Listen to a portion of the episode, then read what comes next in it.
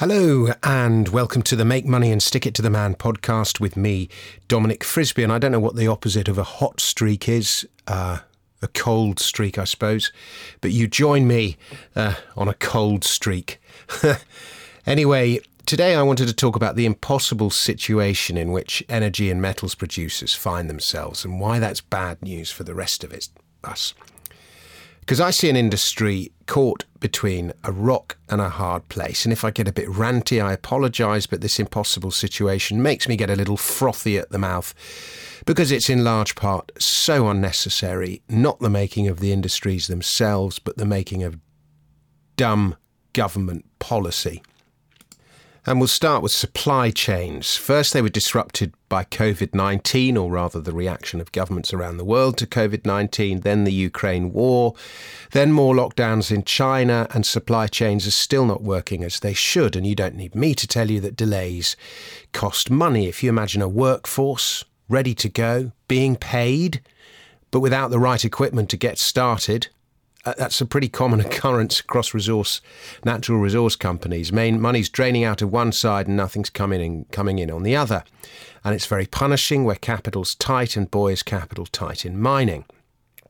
Then. There is, as we all know, the dramatic inflation in input costs, especially energy. Budgets to production are going up, up, and up. And money's also tight because of lack of investment, and this lack of investment takes many forms. First, there is underinvestment from outside. ESG guidelines determine where many fund managers allocate capital. Oil, gas, and mining, for obvious reasons, tend not to score well on ESG, so capital isn't allocated there, and the industry is starved of funds.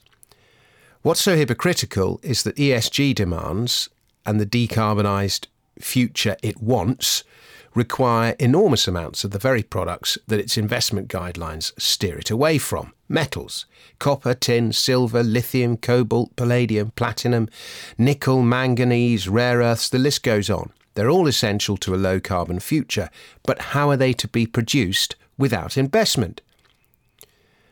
And then there's the fact that vast amounts of carbon must be burnt to achieve decarbonisation. And yet, oil and gas have also suffered from lack of investment. It's one of the reasons prices are now so high, lack of new supply. Yet instead, the companies involved are accused of ramping up the price and profiteering. There's also a lack of investment from within. The industry still has memory, memories of 2013, 2014, 2015, when mining in particular had, as metals analyst Nicholas Snowdon of Goldman Sachs puts it, a near death experience. The collapse in the oil price decimated energy too. And this near death experience followed the bonanza of the noughties when it seemed that energy and metals prices could only go higher, driven first by China's seemingly insatiable appetite for natural resources and then the money printing post 2008, during which the US exported incredible amounts of inflation. But those soaring prices suddenly came to a halt, supply met demand, prices collapsed, and with them the oil, gas, and mining industries. Many companies went under, people lost their jobs, their livelihoods. Worse still, those who work in the mining industry tend to have it habit of investing in mines too, so their investments went down the Swanee as well. And as a result, there is internalized trauma, Snowdon's words again, and it is now uber cautious. Nobody wants to be the stupid guy who blows fortunes on projects that prove uneconomic. So, despite all the energies the shortages in energy and metals that we keep reading about, the industry is still cautious, and it's probably a sensible mental space to be in, given everything that's going on in the world. Rising commodities prices, especially those of oil and gas, may largely be down to 10 years of underinvestment, yet still the industry is reluctant to go all in. And can you blame it? Look what's happening in markets across the board. We've got a spiralling US dollar, crashing bonds, equities. Money is tight. Even the UK housing market looks dodgy. And the next asset class that now looks like it's puking is, despite everything, oil. And policymakers probably would uh, welcome that. I was listening to a debate on Bloomberg last week, and between it was someone from the US government and someone from the oil, US uh, oil and gas industry. And the former was demanding that oil companies reinvest their profits in the ground, in exploration, so that production can be increased and the load on the US consumer lightened. And the latter was arguing that profits should be returned to investors in the form of dividends, as that's why they invested in the first place.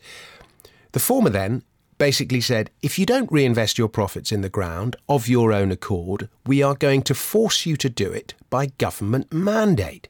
It's hardly going to entice further investment. And if companies are forced to put their profits back into the ground and the price of the underlying commodity collapses, what then? That's what the industry's so terrified of, so it tries to find a balance between reinvestment and rewards to existing investors. And in any case, why should they reinvest capital when governments have said they want an end to fossil fuels? What's the point? And this leads, in a tangential manner, to the talent issue. Few people desire the aggro of working in such difficult industries when you could go and work in tech and earn more.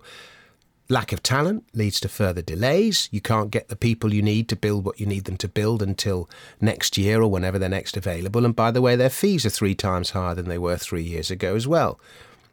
And let's say a company finally manages to navigate all of this and produce an essential commodity, commodity with the high price it's now charging, it's accused of profiteering. So a windfall tax is levied. Even the US is now talking about windfall taxes on oil and gas.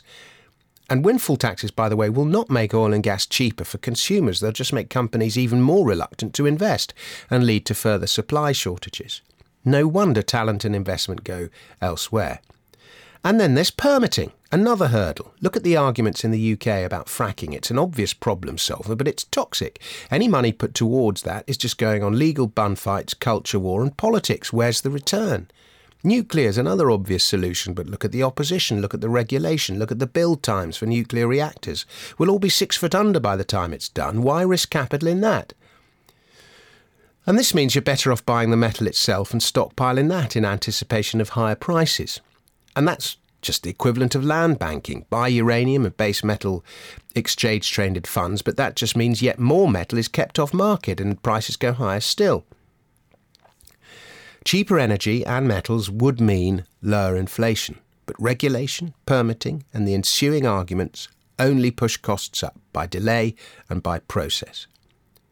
Now, I can see price collapses coming with this broader correction in equity markets. We're already seeing them, we've already seen them, and then investment drying up together.